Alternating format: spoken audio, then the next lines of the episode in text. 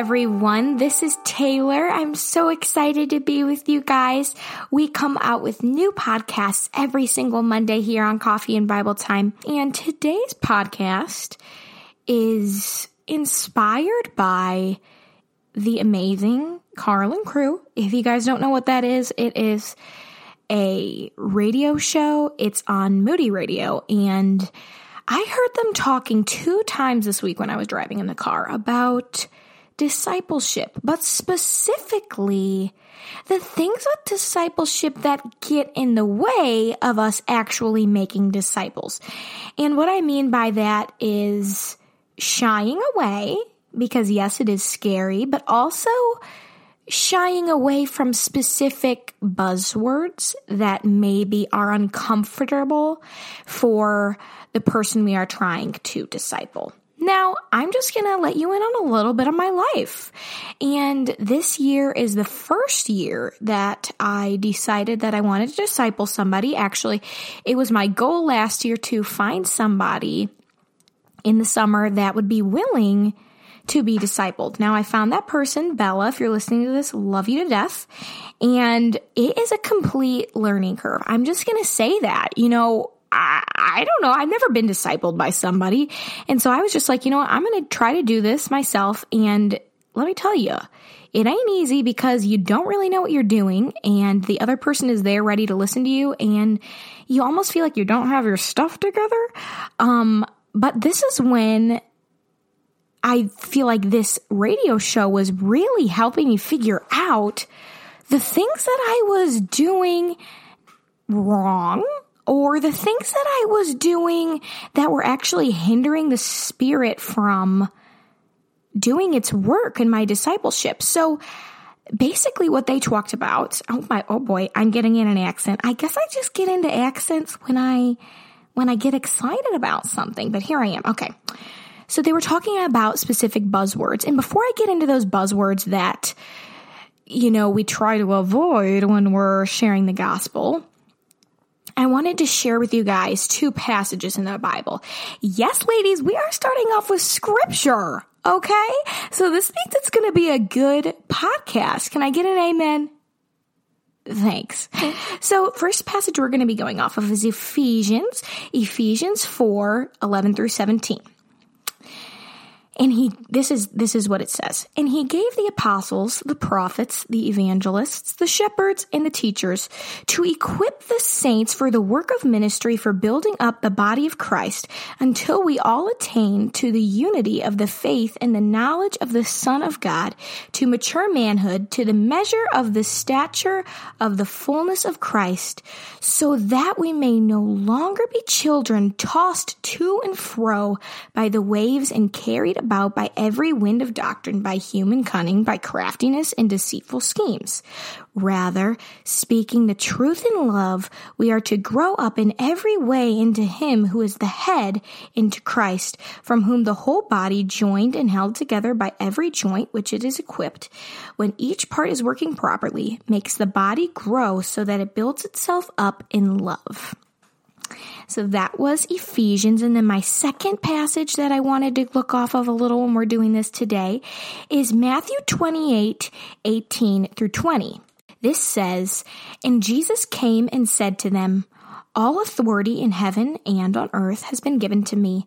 Go therefore, make disciples of all nations, baptizing them in the name of the Father and of the Son and of the Holy Spirit, teaching them to observe all that I have commanded you. And behold, I am with you always to the end of the age. Okay, ladies, those were some poppin' scriptures. I'm just to say that right now. When I read those, you know, in, pre- in preparation for this podcast, I was pumped. I was encouraged and I just wanted to start off with that because scripture is the foundation. Okay. And before we get into digging into the words, that was important for me to lay the foundation because we'll be going back and looking at those when we're talking about it. But let's just get into the idea of possibly one of the stumbling blocks of really trying to make disciples and share the love of Christ with people. And that is the media. Are we surprised? Are we surprised it's the media? When Karl Crew said that, I was like, oh my gosh, it just hit me all at once. I was like, you're so right. The media portrays Christians to be a little bit cuckoo or a lot of it cuckoo, depending on what you watch. Um, it kind of makes us look legalistic. It makes us look like we're living in the dark age, as Taylor Swift says. Does she say that? I don't know. But you know, Christians are not popular in today's society like they were back in the day. It's, it's unfavorable to be a Christian, especially in the media. We get that all the time. And they portray the church to be like kind of scary. I, Karl and Crew talked about how, you know, the pastor is usually sweaty looking and pounding on the pulpit and, you know, screaming at people to repent. Um, yeah, I would say that that's not a fair picture. And I would even go as far as to say choosing to take out some of these important words that we're going to talk about is also not a fair depiction of what God's love for us is. So when we are discipling, we want to make sure that we are sharing every single command that Jesus gives. God, I mean, Jesus says that when we're teaching people, we need to teach them to observe everything that he's commanded, not just not just God's love and Jesus' love for us, because that's what most of us want to focus on. When we're discipling someone, we really want to emphasize Jesus' love for us. And sometimes that can get caught up in never sharing them the parts that we might be afraid that they won't accept as well. Um, so diving into the first word that we might want to avoid saying is the word obey. Now, the reason to me why this is an awkward thing to bring up potentially is because it implies a sort of submission. Um, and as human beings, we naturally want to feel in control of our lives. And for somebody who is a new believer, um, and they've already admitted that they need a savior, a valid question that they might have is, isn't it enough to just simply admit that I believe in God? Aren't I just free to live my life now? if I was a new believer, certainly I think I would believe that once I just admit that I believe in God, that He's with me and that my life is going to be good, possibly easy now. Um, and when you miss the component piece of obedience, which by the way, different variations of the word obey appears in the Bible around a hundred times, um, we're really missing one of the key pieces of discipleship. And you know what? I'm just going to say that I think there are ways that talking to somebody about obedience can come off wrong.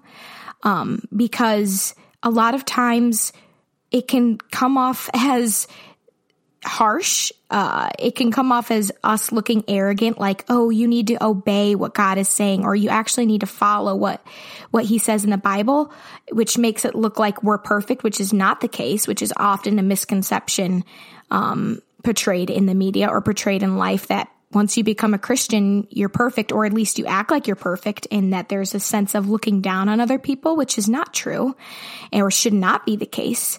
Um, but when you're trying to teach somebody about obedience, it should always be done with humility, um, never with arrogance or harshness. That honestly might also be one of the key things about discipleship is just the humility and humbling yourself to the other person and saying, Hey, look, I'm not perfect, but there are things that I've learned in my walk with Christ that I feel like will help benefit you. And one of those things is obedience. And that's, um, a perfect way to segue into your own testimony. When you go through things in life as a new believer, you learn things along the way. And oftentimes a lot of us learned the importance of obedience. And when you are discipling somebody, you can talk about your own testimony and how you were living in a way that wasn't obedient to God and how you learned to turn around and take up your cross daily. And I'm just going to say that that that was hard for me. I think there was a time in my life that I was living in a lot of pride and I wasn't acknowledging the ways that I was dishonoring God in my life. And actually, a few years ago on a missions trip, um, God really broke me.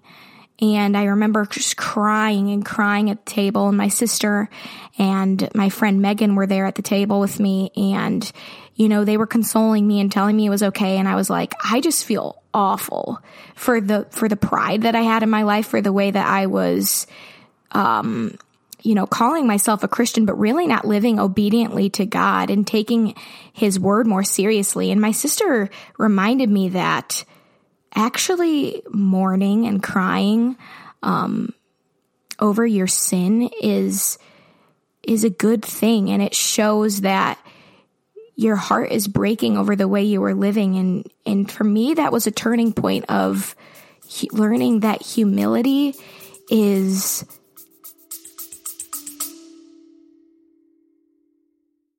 Learn what theology is and how to study God within the Bible in course number seven of our in depth Bible Study Academy. In this academically built course, you will learn the tools to study God's character and nature within a Bible passage and how to grow closer to God relationally through Bible study. This course, titled Theology Knowing God Through In Depth Bible Study, is packed with teaching lessons, homework, quizzes, and a resource list for personal study head to our website, coffeeandbibletime.com, to learn more about the Academy and course number seven today. Use promo code CBT Podcast, that's CBT Podcast, to get 50% off this course right now at coffeeandbibletime.com.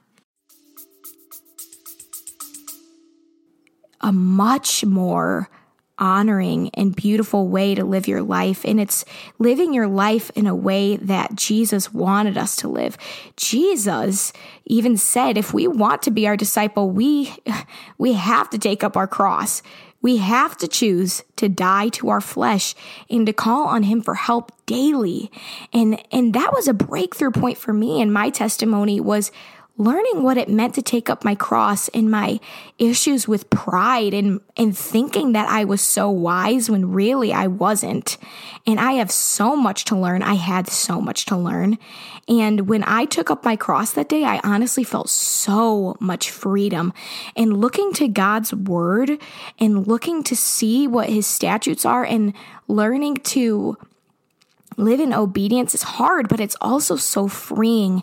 And, and we don't want to create a relationship with God uh, or teach someone to have a relationship with God that doesn't include the piece of obedience.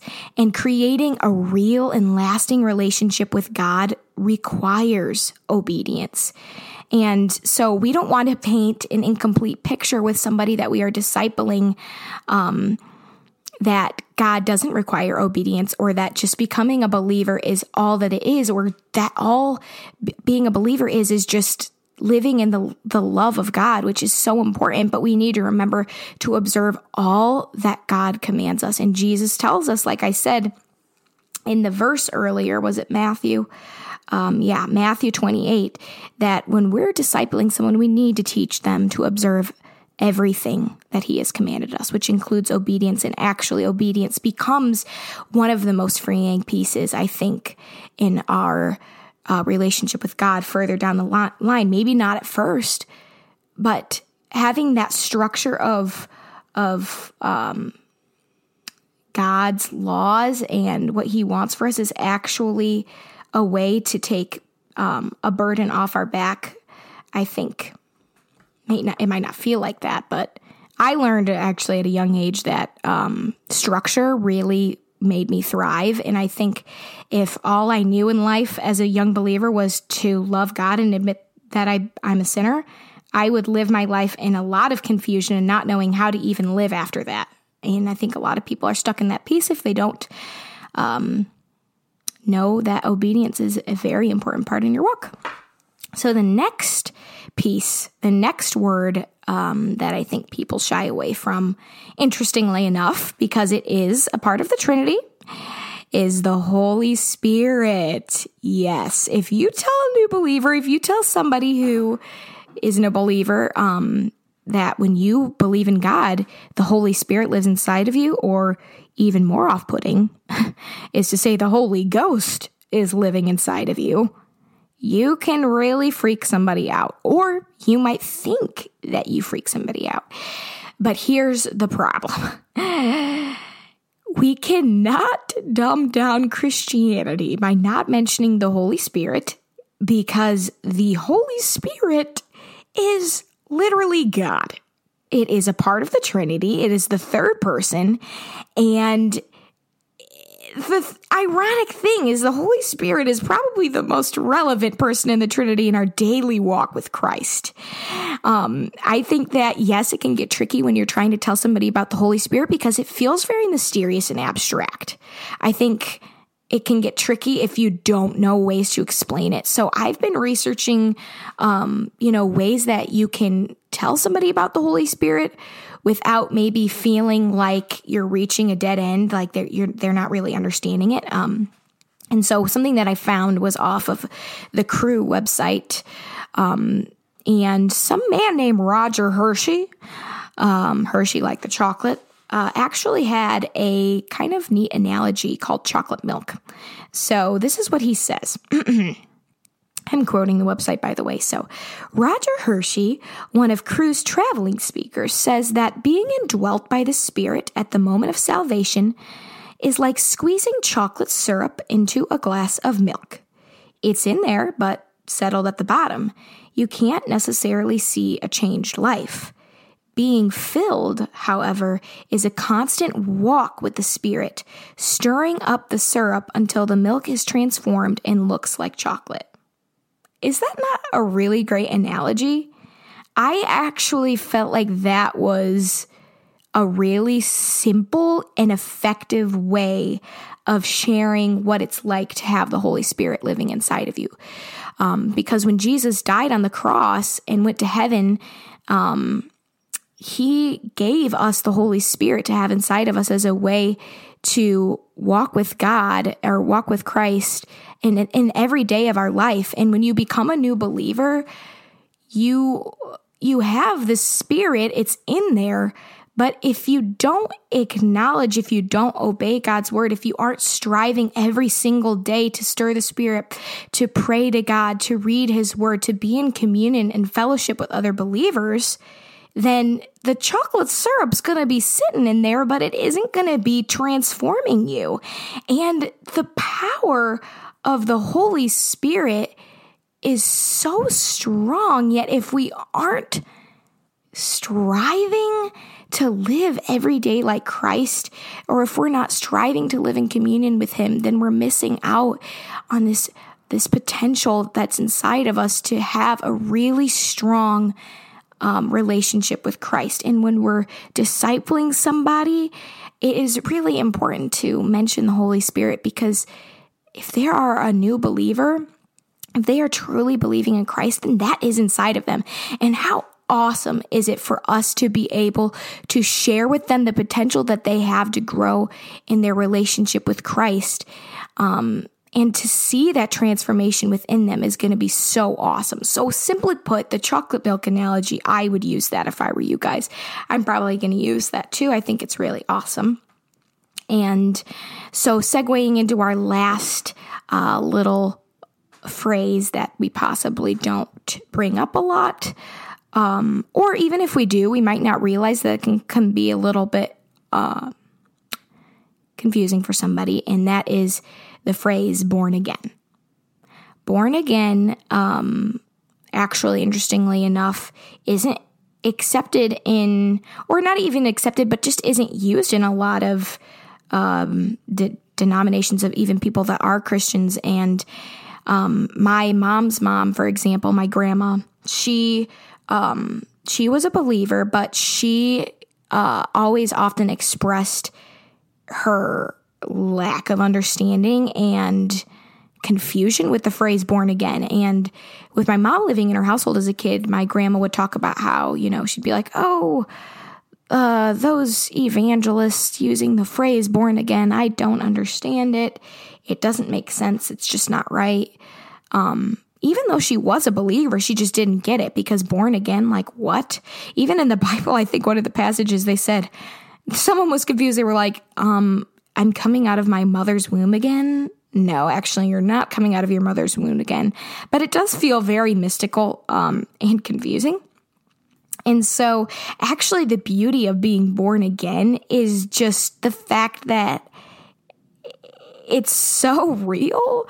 Not it's not real as in you're being born out of a womb again, but the realness is that you had a life before you before you were with Christ.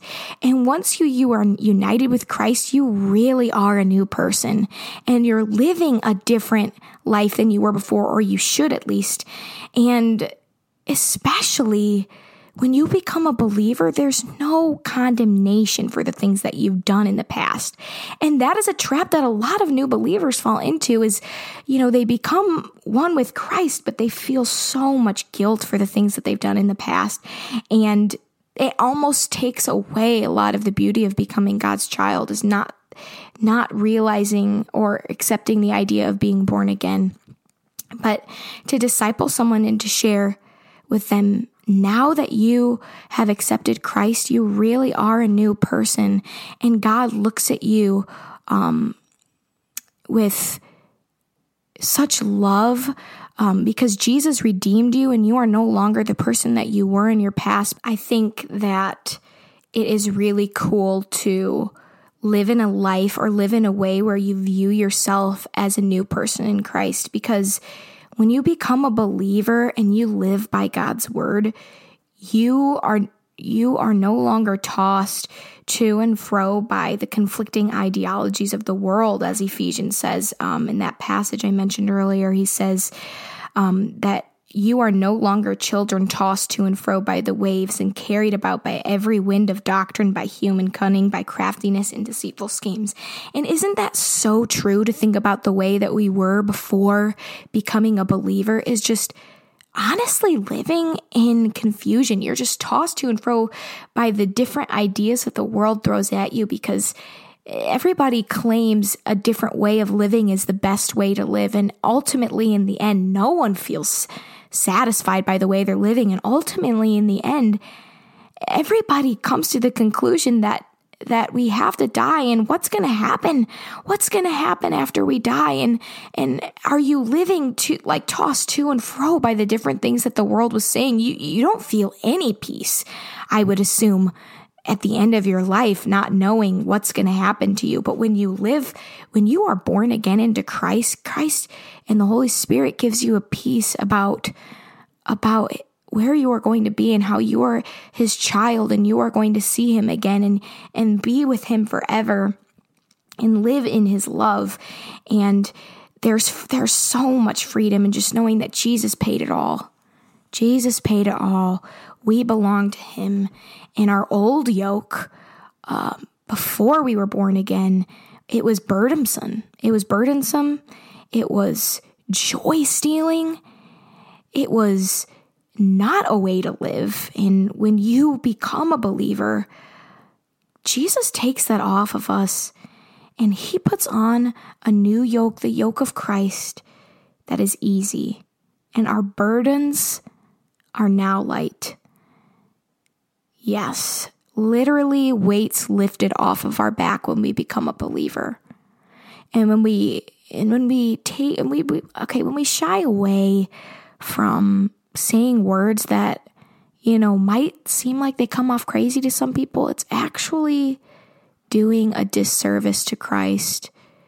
It's us taking the Bible in our hands and saying, you know what?